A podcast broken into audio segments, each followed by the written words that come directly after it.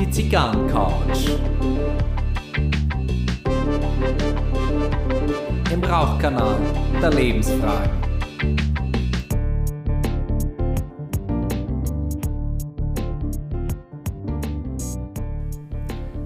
Herzlich willkommen auf der Zigarrencouch. Mein Name ist Gary Leichenfinger und ich begrüße euch herzlich zu Folge 35. Äh, herzlichen Dank äh, gleich zu Beginn fürs Reinschalten, fürs Zuhören. Ja, was äh, habe ich diesmal in dieser Folge? Ähm, in Folge 34 war so, ich habe einfach mal äh, ohne Skript äh, frei von der Leber weg, habe ich äh, über Whisky erzählt und äh, wirklich äh, gebrabbelt und gebabbelt, was mir in diesem Moment so in den Sinn kam. Und ich habe ja auch äh, in der Folge darum gebeten, falls es noch Fragen geben sollte, sollte noch was offen sein, ähm, bitte schreibt es mir auf Instagram. Und äh, Tatsache, herzlichen Dank dafür. Es ging doch äh, die ein oder andere Frage bei mir ein, wo ich auch gemerkt habe, mein Gott, Gary, hättest das ein bisschen mehr geskriptet, dann müsst ihr jetzt heute nicht hier ähm, nachsitzen und nacharbeiten, aber mir, mir macht es ja Spaß. Ähm, äh, insgesamt über Whisky zu sprechen. Ich denke, das, das kam dennoch rüber. Und ähm, Genau, also das Problem in Anführungsstrichen war, ähm, ich äh, habe einiges an, an, an, Wissen vorausgesetzt und jetzt kamen so ein paar Fragen rein, ähm, wo ich mir denke, komm, die notierst du gleich weg. Es sind zehn Fragen, die ich heute einfach der Reihe nach durchgehen werde. Ähm, und ähm, dann machen wir jetzt einmal heute so ein bisschen die Whisky Basics. Na?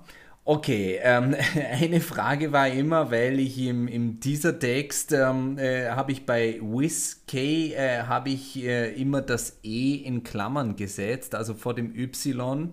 Und dann kam die, die, die Frage auf mit der, mit der Schreibweise. Und ähm, ja, da ist man sich nicht so äh, ganz einig. Also in, in Schottland, äh, also alles, was eher so in Richtung Single Malt und Scotch und, und Blended geht, äh, wird Whisky eher mit, äh, mit einem Y am Ende geschrieben und im nordamerikanischen Raum äh, mit EY, also Whiskey eher. Und ähm, bei den Iren ist äh, schon ein bisschen durchmischter. Aber da, da sind sich die, die, die Geister insgesamt äh, uneinig, ähm, was jetzt da genau zu welcher äh, Schreibweise geführt hat. Ähm, Whisky, die, das kann ich jetzt gleich äh, neben der Schreibweise einfach einmal anführen. Ähm, neben der ursprünglichen Bedeutung dieses Usge Beta, äh, dieses Wasser des Lebens, ist die ursprüngliche Bedeutung des äh, Wortes Whisky und dann haben wir dieses Usge Beta, äh, Uski Whisky, na, da, da merkt ihr, das ist so aus dem Gälischen heraus dann rübergeschwappt. Ja, und jetzt habe ich natürlich schon wieder angefangen zu brabbeln und zu babbeln und ähm, sage mal wieder zu spät, ähm, mit was ich denn heute hier aufwarte.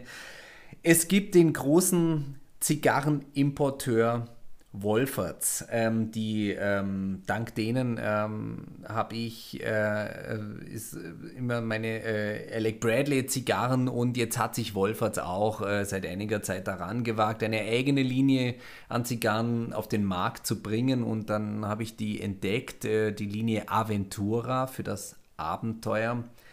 Eine Zigarre, jetzt werdet ihr ein bisschen staunen, ähm, nicht so Nicaragua-lastig, sondern eher Honduras. Ähm, ich finde die ganz angenehm, zedernholzig, angenehm würzig, hat eine, ja, wenn ich jetzt sage Vollmundigkeit, da meint man, dann ist für nichts anderes mehr Platz.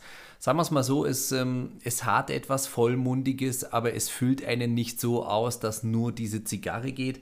Die rauche ich im Corona-Format. Ähm, ich finde eine sehr gelungene Bauchbinde. Also da ähm, raucht das Auge durchaus mit. Ähm, gefällt mir gut.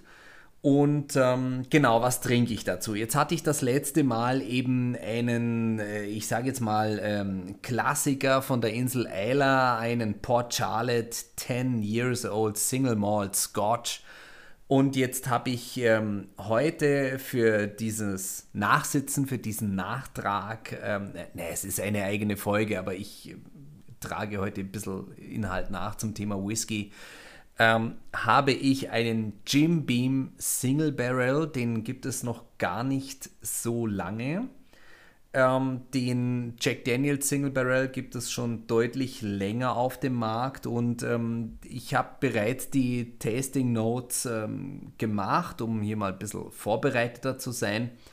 Und ähm, also der, der Geruch hat, äh, und das finde ich ein bisschen Jim Beam typisch, ähm, ist, äh, hat was Metallisches, äh, dabei was Süßes. Ähm, der Mais kommt durch, weil die, ähm, die Getreidemischung ist sehr maislastig. Ähm, weißer Pfeffer, dann kommt so was Fruchtigeres, das ist der Apfel. Nach einigen Minuten kommt dann langsam etwas Vanille durch, so, so Karamell, nasses Holz und das wird dann so langsam getoastet und wenn so diese Toastungsaromen durch sind von den ausgebrannten Weißeichen äh, äh, nicht Pfeffern, sondern Fässern sind sie immer noch. Ähm, dann ähm, kommen noch einmal so diese Mineralien durch, weil die amerikanische Weißeiche ist nicht ganz so mineralisch, so tanninhaltig wie die europäische Eiche. Da werde ich in einer der nächsten Folgen ein bisschen drauf eingehen, weil ich habe den Whisky für eine der, der darauffolgenden Folgen schon ausgesucht. Ich habe ihn auch schon probiert, ich bin sehr begeistert und da haben wir mal wirklich einen Kontrast ähm, amerikanische Weißeiche und europäisches Fass. Äh, aber da gehe ich dann demnächst darauf ein. Genau, und ähm, also diese, diese angenehm, leicht würzige, eher zedernholzlastige Zigarre kommt jetzt hier mit diesem, einem sehr klassisch ähm, entwickelten Bourbon, ähm, das verbindet sich ganz gut. Ich habe jetzt nur was vom Geruch erzählt dieses Bourbons. Ich hoffe, dass ich euch ein bisschen neugierig mache. Äh, die Flasche ist nicht allzu teuer, die, die kann man bereits ab 26 Euro erwerben. Das lohnt sich durchaus einmal, einen Jim Beam Single Barrel zu probieren. Ja, und ich habe es gerade eben schon gesagt, am Ende meiner Tasting Notes, die ich auch auf Instagram in der Story veröffentlichen werde, äh, ein sehr klassischer Kentucky Straight Bourbon von Jim Beam, der wird ölig, ähm, ja, natürlich mit Ecken und Kanten, aber so ist das nun mal. Alles klar, jetzt, jetzt hört er wahrscheinlich kurz mein Bleistift. Ich mache mal ein Hakel, weil auf die Schreibweise von Whisky bin ich jetzt bereits eingegangen. So, kleinen Moment. So, kleiner Schluck, bevor es weitergeht. So, dann war die Frage, ähm, was ist ein Single Malt und was ist ein Blend? Also wie unterscheidet sich das? Grundsätzlich einmal so. Ähm, ein Single Malt ist es dann, wenn das Gerstenmalz, also wir reden über Scotch, über schottischen Whisky, wenn das Gerstenmalz ähm, in einer Brennerei zu Whisky verarbeitet wird und ähm, Kleines Beispiel, ein zehnjähriger Whisky hat auch immer Anteile noch von älteren Whiskys drin. Da gehe ich nachher noch genau drauf ein, auf die Jahreszahl. Das habe ich auf der Liste, ich werde es nicht vergessen.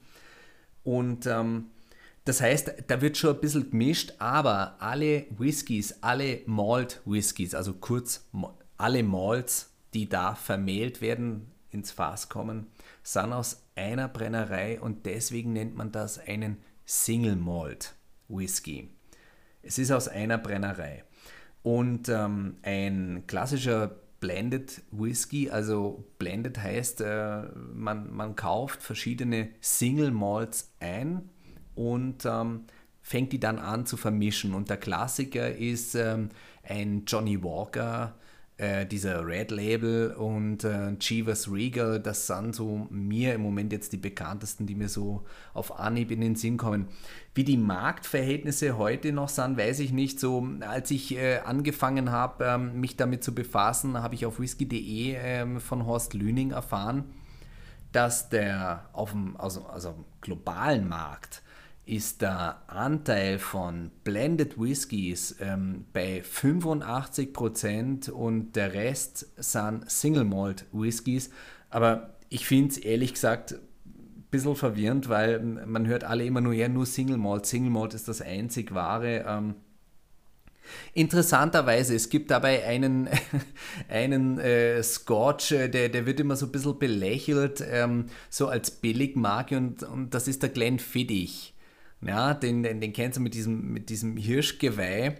Und Tatsache, Glenfiddich war die Brennerei in, in Schottland, die, die wieder den Single Malt Whisky auf dem Markt berühmt gemacht hatten. Also äh, vorher wollte das auch äh, keiner, weil äh, ihr müsst euch überlegen, so ein, so ein Blended Whisky, so ein Johnny Walker, der deckt eigentlich alles ab, was so ein, so ein Scotch haben soll und ist dabei so, dass er in keiner Richtung groß ausschlägt und überfordert. Also Ecken und Kanten kann man denen eher nicht nachsagen. Das ist... Ähm, ein möglichst unkompliziertes äh, Produkt. Bei den Amerikanern wäre dieses Credo, dieses Mild and Mellow. Äh, Komme ich nachher auch noch drauf äh, bezüglich Jack Daniels. Genau. Also die Marktanteile haben wir. Ähm, achso, ganz spannend ist, ähm, ich stelle es euch jetzt als Frage, auch wenn ich weiß, ich bekomme hier jetzt live keine Antwort, weil ich alleine spreche. Ich mache dann eine kurze Pause und werde es beantworten. Was glaubt ihr, wie viele verschiedene Single Malts werden in einem Johnny Walker durchschnittlich verarbeitet, bis er den Geschmack hat, den man als Johnny Walker Red Label kennt? Tick-Tack, Tick-Tack. Es sind bis zu 35 Single Malts sind in einem Blended Whisky drin, der auf dem Weltmarkt unterwegs ist. 35, das ist, äh, das ist eine Nummer.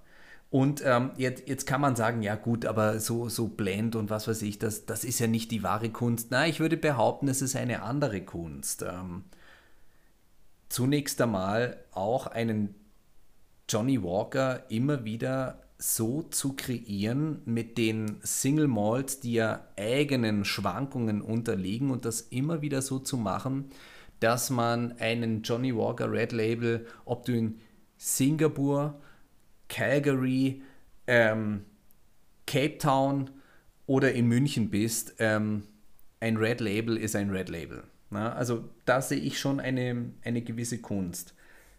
Okay, Hakel. So, dann die Frage, weil da scheine ich ein bisschen was gesagt zu haben. Ähm, wie oft ähm, soll man denn brennen? Also die, die Schotten destillieren zweimal, die Iren destillieren dreimal. Und ich habe es in der letzten Folge so gesagt, ja, ich als blutiger Anfänger dachte dann äh, mit äh, einem Irish Whisky Triple Distilled, das ist das saubere Zeug. Jetzt einmal grundsätzlich zum Brennvorgang. Alles, was ich destilliere, ist grundsätzlich, wenn ich den Vorlauf abziehe, weil das wollen wir nicht, damit betreiben wir Autos oder je nachdem, was auch immer. Ähm, das wollen wir nicht. Und der Nachlauf, der ist zwar nicht giftig, aber der schmeckt nicht. Na? Deswegen wird der abgezogen. Und dieser, dieses Herzstück der Edelbrand, wie man es nennt, ähm, das ist so auf der Temperaturskala grob zwischen 83 und 91 Grad Celsius. Ist kein großer Bereich, zieht sich aber, destilliert wird nach Temperaturangabe. Sofern es nicht voll automatisiert ist. Also dann muss der Brennmeister immer das Thermometer im Blick haben. Na? Und ähm, das, was wir als Herzstück äh, abziehen, was wir vom Wasser sonst trennen, ist grundsätzlich sauber ist in Ordnung. Jetzt ist es so, die, die äh, Schotten und die Iren und mittlerweile auch die, die Deutschen, also überall wo, äh, also gerade in Europa und auch im Großteil von ähm, USA, wenn eingemeischt wird, äh, sprich das Getreide kommt ins Wasser und ähm, es löst sich die, äh, die Stärke, der, der Zucker aus dem Getreide löst sich raus und kann durch Hefe in Alkohol umgewandelt werden, dann hat man diesen, dieses Bier zwischen 7 und 9 Prozent. Wenn man dann einmal destilliert, dann kommt man so auf die, legt es mich nicht fest, ich meine sowas um die 22 bis 25 Prozent. Und das muss ich dann natürlich nochmal destillieren, weil damit das Destillat eine Interaktion mit dem Fass eingehen kann, braucht es dennoch eine gewisse Aggressivität. Jetzt sitzt, habt ihr mich aber schon ein paar Mal äh, hier äh, sprechen hören und, und ich erzähle euch was von irgendeinem Fassstärke, Bourbon oder Whisky oder wie auch immer und, und sage, ah, der ist total mild und, und sonst was. Also der, der Alkohol hat schon immer seinen Angriff und den braucht man auch ähm, für das Fass und das liegt so bei 65 Prozent plus minus. Das heißt, äh, den ersten Brand muss ich noch einmal rauf destillieren und jetzt kommt's. Es stimmt schon, mit jedem Mal destillieren wird der Alkohol nicht sauberer, aber er wird ähm, aromenschwächer, geschmacksärmer. Das heißt, mit jedem Mal destillieren verliere ich Geschmack. So, und äh, jetzt machen das die Schotten zweimal, weil sie es schlichtweg müssen weil ein Verfahren, das beispielsweise in Texas Garrison Brothers anwendet, ist in Europa schlichtweg nicht erlaubt. Komme ich gleich noch drauf. So, die Schotten arbeiten sich mit zwei Brennvorgängen vor, bis sie die Fassstärke haben und danach wird äh, verdünnt für die Flasche. Aus Verdünnen komme ich auch noch. So, und dann ähm, haben wir jetzt die Iren daneben, die destillieren noch einmal und die sind dann so im Bereich 80 Prozent. Das ist dann aber schon wieder zu aggressiv für das Holzfass und dann destillieren, äh, Verzeihung, verdünnen die dann wieder runter auf die sogenannte Fassstärke und danach, nach der Fassreifung, verdünnen sie wieder runter für die Flaschenstärke das erschließt sich mir persönlich mittlerweile nicht mehr so ganz. Ähm, ja, es gibt irischen Whisky, der ist auch einfach smooth, mild und mellow, wie die Amerikaner sagen. Ähm, den, den kann man dann äh, angenehm trinken, dieses äh, Sipping and Drinking. Ähm, und ähm, das tut dann nicht weh und manche kommen dann eben bockscharf dabei raus. Ähm, was es mit dieser Schärfe auf sich hat, kommen wir noch drauf.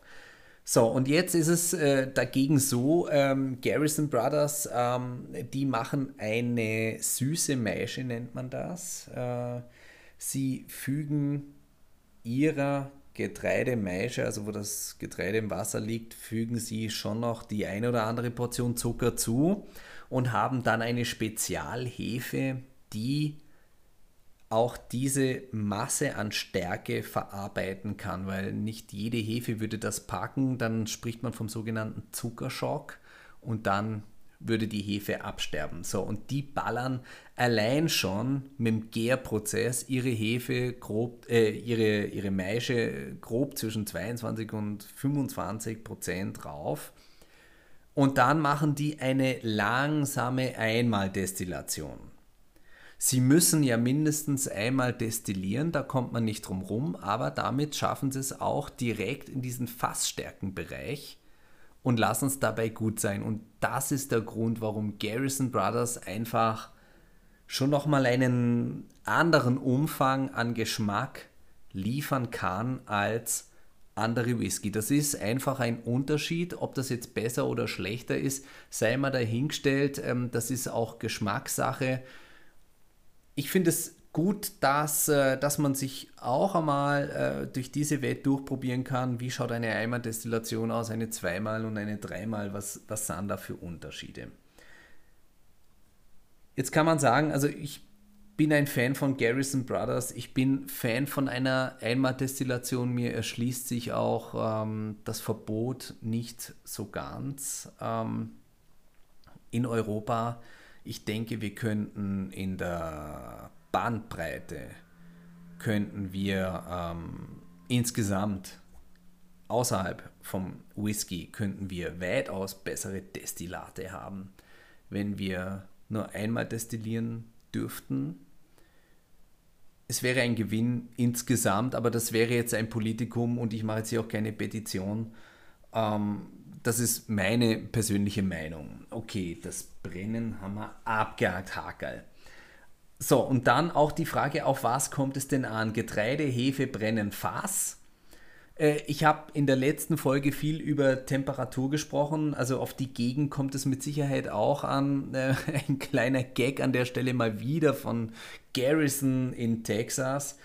Ähm, bei denen kommt da, der Whisky ähm, trotz Angels Share äh, kommt höherprozentig raus als ähm, als er ins Fass reingeht, liegt allein daran, dass durch diese äh, Trockenheit in dieser Gegend äh, tatsächlich das Wasser schneller entzogen wird äh, als der Alkohol. Man mag es kaum glauben. Das heißt, ein, ein Cowboy Bourbon, der dann, ich habe jetzt hier eine Flasche stehen aus dem Herbst 2018, müsste das eine sein, ähm, mit knapp 67 Prozent, der kam aber mit 65 ins Fassel. Na? So, Garrison selber sagt, ähm, ihnen kommt es aufs Getreide an, also wären die in Deutschland, also und diese Eimerdestillation wäre erlaubt, sie könnten sich eigentlich ein, ein Bio-Siegel drauf machen. Das kommt übrigens immer mehr, dass, ähm, dass äh, Biogetreide verwendet wird, dass das pestizidfrei ist. Und also das ist so der, der Gesamttrend global, kann man sagen dass beim Getreide wirklich auf äh, Qualität geachtet wird. Bei der Hefe ist es so, ähm, die Klassiker aus äh, Kentucky, ob das Heaven Hill, Jim Beam, ähm, gut, jetzt muss ich einen Sprung nach Tennessee machen äh, zu Jack Daniels und ich meine, George Dickel ist da auch dabei. Die haben natürlich schon auch ihre Spezialhefe, ähm, die die Aromen, die, die, die Stärke so vollständig wie möglich aus dem Getreide hinauszieht und das dann auch transportieren kann. Also ihr merkt, dass jeder hat da auch die Chance, seinen eigenen Schwerpunkt zu kreieren. Na, Brennen, die Frage, kommt es aufs Brennen an, ist die Frage, wie oft und es kommt jetzt auf die Art und Weise an. Habe ich eine Potstill und wenn ja, in welcher Form ist die? Da äh, habe ich einen kleinen Tipp für euch, wenn ihr ähm, gerade in äh, Schottland, äh, wenn ihr da unterwegs seid, also was äh, Scotch angeht, ähm, schaut euch gerne mal, äh, gibt es bei Google ein äh, mit äh, Portstill und dann halt die, den Brennereinamen dahinter, da, da, seht ihr dann, welche Formen die haben und auch der Horst Lüning. Geht da mal da, darauf ein. Ähm, ja, wie sich auch ein Whisky äh, geschmacklich gestalten kann, wenn eine Potstill entsprechend geformt ist. Also wenn die ähm, nach, dem, nach dem großen Dom, wie man ihn nennt, ähm, wenn da eine Einschnürung kommt und dann geht das Ganze nochmal in der Breite auf, im Durchmesser und geht dann in eine ziemliche Höhe. Da ist zum Beispiel, ich glaube, der Glenn Levitt, die haben die höchsten Potsteals und deswegen sagt man denen nach, haben die so einen ganz weichen, samtigen äh, Single Malt Scotch. Ähm, also der, der ist dann so in der Textur, sagt man, äh, kommt der so richtig samtig auf der Zunge an.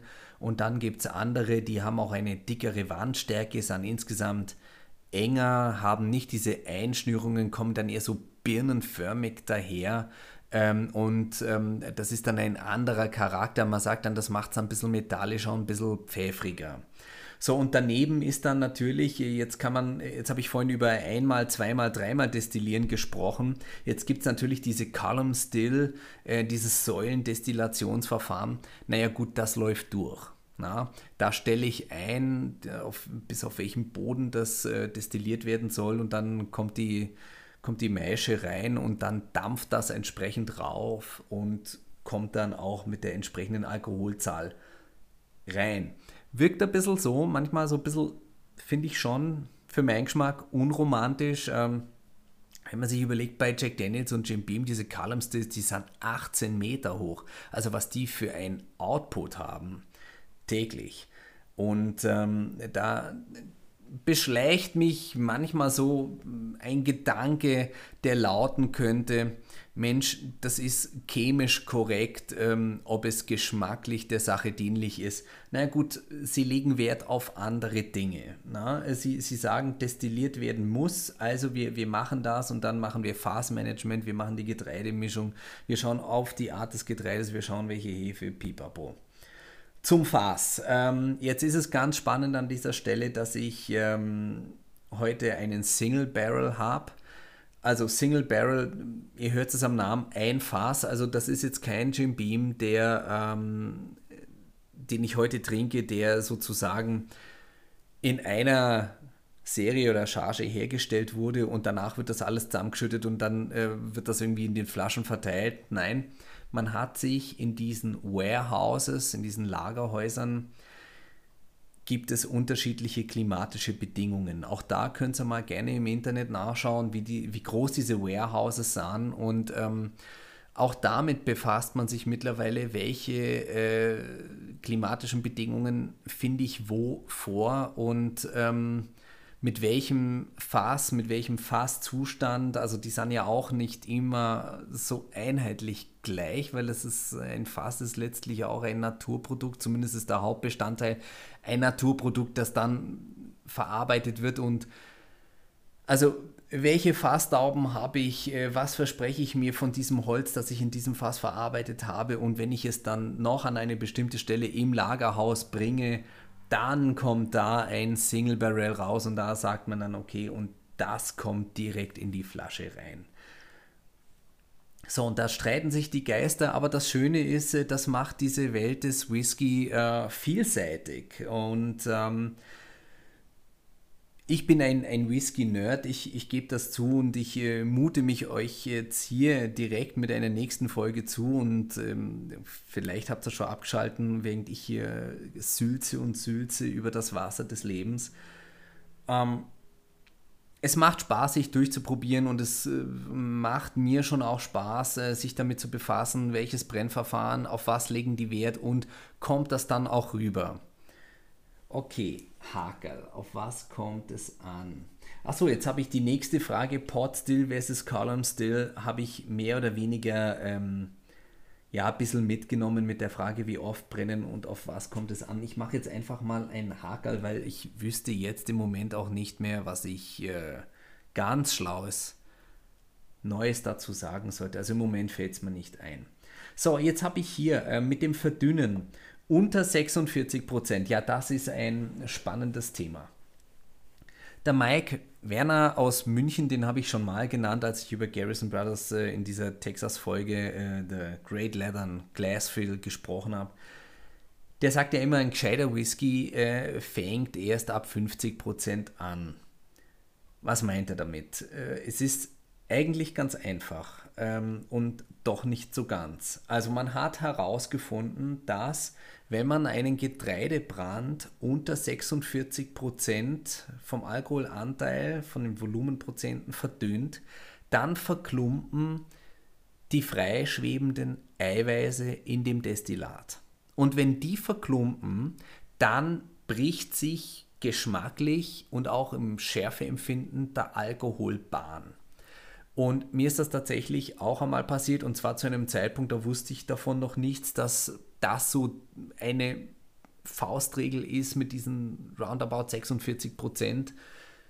Da hatte ich einen heilen Park, 21 Jahre alt und ich habe den probiert und ähm, die Beschreibung hat gestimmt. Da stand schon Butterscotch und, und Toffee und, und ich dachte wirklich, ich lasse mir hier ähm, äh, erwärmte, karamellisierte Butter, lasse ich mir ganz samtig, weich, anschmiegsam auf auf der Zunge nochmal zergehen. Und der war so, ja, so, so, so, so leicht und unkompliziert. Und dann habe ich ziemlich blöd geschaut, als ich auf der Flasche gesehen habe, 47,5 Prozent. Und ich dachte mir, wie kann das sein? Andere mit 40, die haben doch weitaus weniger Prozente. Wie, wie kann das sein, dass die, ähm, dass die 40-prozentigen schärfer sind im Empfinden als so einer. Ja, und das, das ist die Erklärung. Also alles unter 46 Prozent ähm, birgt, sage ich mal, das Risiko, dass die Sache scharf wird. Außer es wird langsam destilliert. Das, ähm, also man kann den, den chemischen Prozess durchsetzen und durchdrücken. Man kann ihn aber auch geschehen lassen. Und ähm, das finde ich auch eine ja, ihr verzeiht es mir jetzt, ich sitze hier ein bisschen verliebt grinsend vom Podcast-Mikro. Das ist meine romantische Vorstellung davon, wenn das Wasser des Lebens, das jahrelang in ein Fass kommt, dann, dann drücke ich hier nichts chemisch korrekt durch, industriell in diesem Sinne, sondern ich lasse etwas geschehen und begleite das. Das ist so meine Vorstellung, wenn ich eine Brennerei hätte, aber hätte, hätte, äh, das sage ich heute leicht, ich muss den Beweis nicht antreten. Wenn ich damit mein Geld, mein Lebensunterhalt verdienen müsste, wäre es eine spannende Frage, wie viel Romantik kann ich mir dann noch leisten. Okay, verdünnen unter 46%, Hakel. So, warum ist Jack Daniels kein Bourbon? Ja, das ist relativ leicht zu beantworten, weil Jack Daniels befindet sich nicht in Kentucky, die Brennerei, sondern im südlich gelegenen Nachbarstaat Tennessee. Und ähm, also von daher kann es kein Kentucky Straight Bourbon sein. So.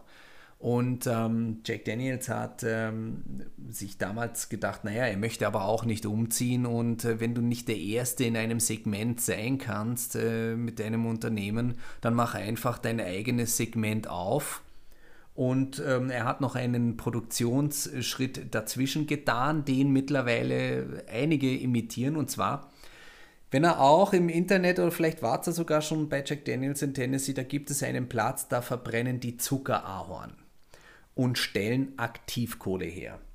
Und ähm, Jetzt ist es so, diese Aktivkohle sammeln die dann in teilweise bis zu drei Meter tiefen ja, Becken, Containern, wie, wie auch immer. Und ähm, dass ähm, dieses, äh, dieser Container befindet sich dann direkt unter Rohren, wo das frische Destillat rauskommt. Also war noch nicht im Fass. Das frische Destillat kommt raus, tropft auf die abgekühlte Zuckerahorn-Aktivkohle und läuft da langsam durch und das, was unten rauskommt, kommt erst dann ins Fass. Das ist das sogenannte Charcoal Mellowing. Weil man sagt auch, bei den ausgebrannten Fässern, diese Aktivkohleschicht, die entsteht, die zieht ein bisschen ätherische und scharfe Bestandteile, also ätherische Öle zieht es noch einmal aus dem Destillat raus und, und diesen Prozess äh, verstärken die schon im Vorfeld mit Charcoal Mellowing und das unterscheidet in der Grundproduktionsart äh, den Jack Daniels von einem Kentucky Straight Bourbon und damit ist ein Jack Daniels ein sogenannter Tennessee Whiskey. Das ist auch eine Produktionsbedingung. Also wenn man in Tennessee herstellt, ähm, ich glaube schon, dass man einen Tennessee Bourbon herstellen kann. Wenn ich aber einen Tennessee Whiskey herstellen möchte und auf dem Markt offiziell vertreiben, dann muss ich Charcoal Mellowing betreiben.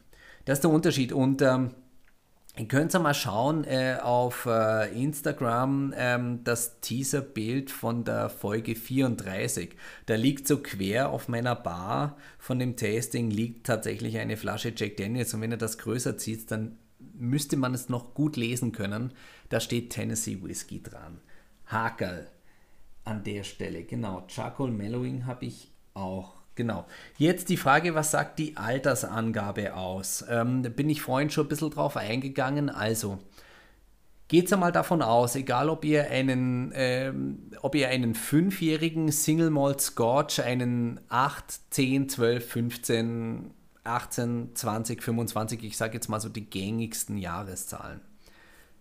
Diese Zahl besagt lediglich, dass der jüngste Whisky in dieser Flasche, bleiben wir bei dem Beispiel, zehn Jahre alt ist. Das heißt, ähm, das ist mit Sicherheit, äh, könnt ihr davon ausgehen, das ist äh, mit Abstand der Löwenanteil in der Flasche. Es ist der zehnjährige, aber man hat jetzt natürlich die Möglichkeit zu sagen, naja gut, dieser Zehnjährige, eigentlich ist er schon ganz gut, aber wisst ihr was, äh, dieser Zehnjährige, der, der darf noch, der darf noch so einen kleinen Schubser in die Richtung bekommen, dass er ein bisschen beruhigter, ein bisschen reifer ist. Äh, wisst ihr was? Ähm, da machen wir jetzt noch einen Schuss 18-Jährigen. Ich spreche nur ein Beispiel aus. Machen wir noch einen Schuss 18-Jährigen rein, dann hat er noch bisschen mehr vom Fass, ähm, hat noch ein, ein kleines bisschen mehr Fülle. Es ist ein Zehnjähriger, aber ein bisschen gedopt, wenn man so möchte. Also geht einmal davon aus, wenn ihr einen, eine Jahreszahl seht, das ist der jüngste Whisky in der Flasche. So. Jetzt habe ich noch ähm, eine kleine Anekdote zu erzählen. Und zwar äh, mit dem Whisky, mit dem bei mir alles anfing. Und zwar mit dem Artback 10 Jahre alt, wo ich auch in der letzten Folge schon gesagt habe, mein Gott, äh, wie ein verbrannter Autoreifen. Und ich fand es nicht unbedingt lecker. Ich fand es immer interessant, dass ein Getränk so so schmecken kann, solche Aromen haben kann.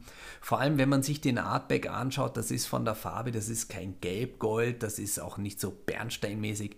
Der Artback äh, sieht eher aus wie so ein bisschen trübes Wasser, also so Weißgold. Wenn wir, wenn wir bei Gold bleiben wollen, das, und das Gold lasse ich dem Artback gerne in der Beschreibung, sagen wir mal, das ist so, so ein bisschen blases Weißgold.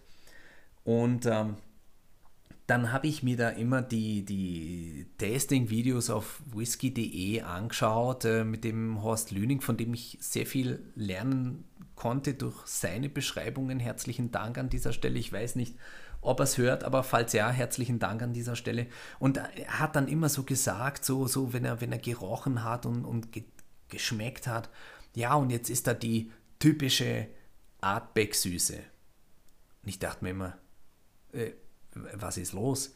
Ähm, welche Artback-Süße das Ding ist, eine, eine Keule an Rauch, an allem, was ein verbrannter Schrottplatz hergibt, äh, aber nicht süß. Sei es drum, ähm, er hat gesagt, die typische Artback-Süße. Ich habe das dann in einer anderen Dokumentation auch nochmal gehört und dachte mir, irgendwas ist an mir falsch. Äh, ich, ich komme nicht drauf. Und dann war es so, ich hatte einen Urlaub gemacht äh, an der niederländischen Nordseeküste.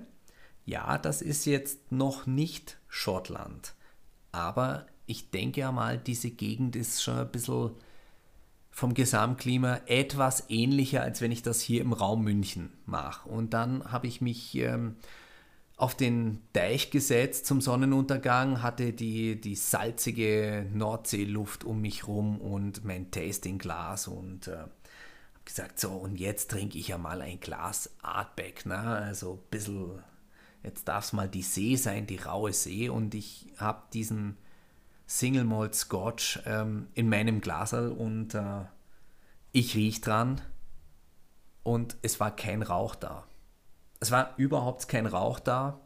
Der war auf einmal fruchtig süß, wie sonst was. Ich habe nochmal auf, aufs Flaschall geschaut und, und, dachte mir, ja, es ist doch Artback drin und, ähm, und habe so am Korken, da war es dann, da war der Rauch noch ein bisschen da und es war wirklich spannend. Der, der Rauch kam dann auch erst so, so, so später dazu, hat sich dann aber eher so in das Gesamtempfinden eingefunden, also nicht so drüber gelegt, so, so aggressiv. Und ähm, Tatsache ist, in, in diesem Klima durfte ich diese Erfahrung machen. Und seitdem gelingt es mir auch zu Hause tatsächlich hinter, die, man sagt das so, hinter diesen Rauch zu riechen und zu kosten und diese Artback-Süße zu haben. Also da hatte ich einfach einmal das Glück, dass ähm, ja, ein, ein Whisky, der mich auf eine gewisse Art und Weise begeistert hat, äh, wie der einfach noch einmal gewonnen hat in, in dem, was ich damit erleben darf. Ja. Okay, das, das war die Anekdote. Also, das, äh, falls ihr mal Urlaub am, am Meer macht, ähm, kann ich nur empfehlen, nehmt euch einen Whisky mit, wo ihr vielleicht das Gefühl habt, äh, den, den habt ihr noch nicht so ganz für euch verstanden, noch nicht so ganz abgeschlossen. Ihr seid noch nicht fertig damit, wenn ihr den wirklich tasten wollt. Und ähm, probiert es vielleicht einmal ähm, damit, ähm, ja gut, klar, einen, einen Kentucky Straight Bourbon, der mitten im Land ist, äh, weit weg vom Meer.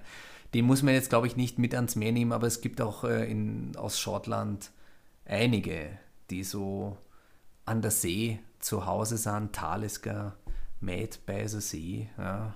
Das äh, steht immer auf der Flasche drauf. Die jetzt leider auch ihr Design verändert haben. Kurzer Einschub, habe ich letztes Mal drüber gesprochen. Alle verändern so ihr Design. Sie haben es gar nicht so schlecht gemacht, aber ich, ähm, ich vermisse die alten Flaschen. Okay, jetzt kommen wir zum Punkt 10.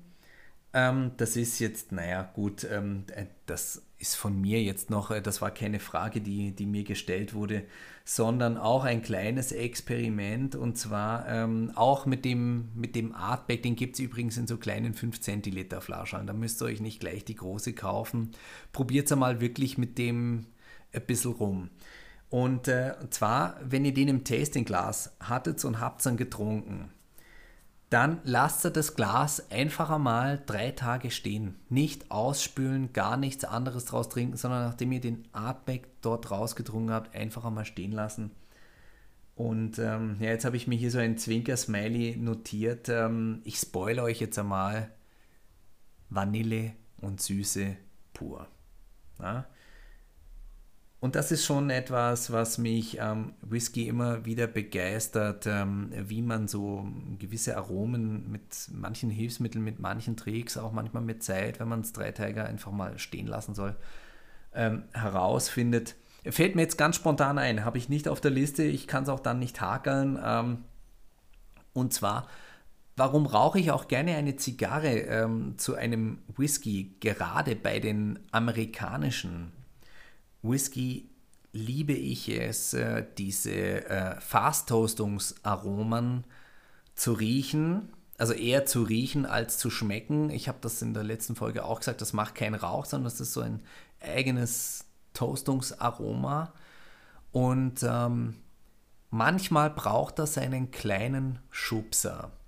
Und wenn man dann ein bisschen von dem Rauch den ich bei einer Zigarre gezogen habe, wenn ich davon beim Auspusten ein kleines bisschen in mein Tastingglas reinlasse, bewirkt der Zigarrenrauch im Kontrast mit einer Grundsüße dieses Bourbons, bewirkt, dass diese Toastungsaromen ein bisschen mehr anspringen. Das ist ein kleiner Tasting-Trick, ähm, Jetzt wird ihr denken, der, der Gary hat einen an der Waffel, dem haben sie LSD ins, ins Trinkwasser reingetan. Nein, hat, also ich gehe davon aus, dass niemand gemacht hat, ich habe niemanden erwischt. Ähm, ehrlich, äh, das habe ich mit Freunden ausprobiert. Ich habe gefragt, geht euch das auch so? Und es wurde mir bisher bestätigt. So, das war jetzt mein ausführlicher Nachtrag, der ich sehe hier auf der Zeit sogar ein bisschen länger war als die erste Folge. Es hat mir einen riesen Spaß gemacht, ähm, diese beiden Folgen zu machen, einfach mal mich mal komplett über Whisky auszutoben und ich möchte euch nicht sagen, wie ihr das und das zu schmecken oder zu riechen habt. Ich teile einfach meine Erfahrung mit, das macht mir Spaß, das macht mir Freude. Ich sage herzlichen Dank fürs Zuhören, herzlichen Dank fürs Reinschalten. Bleibt mir treu, es wäre mir eine Ehre und ähm, eine weitere Ehre wäre es, ihr könnt mich auch gerne mal weiterempfehlen und ähm, wir hören uns wieder. Herzlichen Dank. Das war's für diese Woche von der, ne, für diese beiden Wochen von der Zigarrencouch. Servus Baba, küss die Hand. Das war die Zigarrencouch, ein Podcast von Roger Nivelle mit dem Intro-Song Slinky von Ron Gelinas Chill Out Lounge und der Outro-Song Landshark von Roger Nivelle.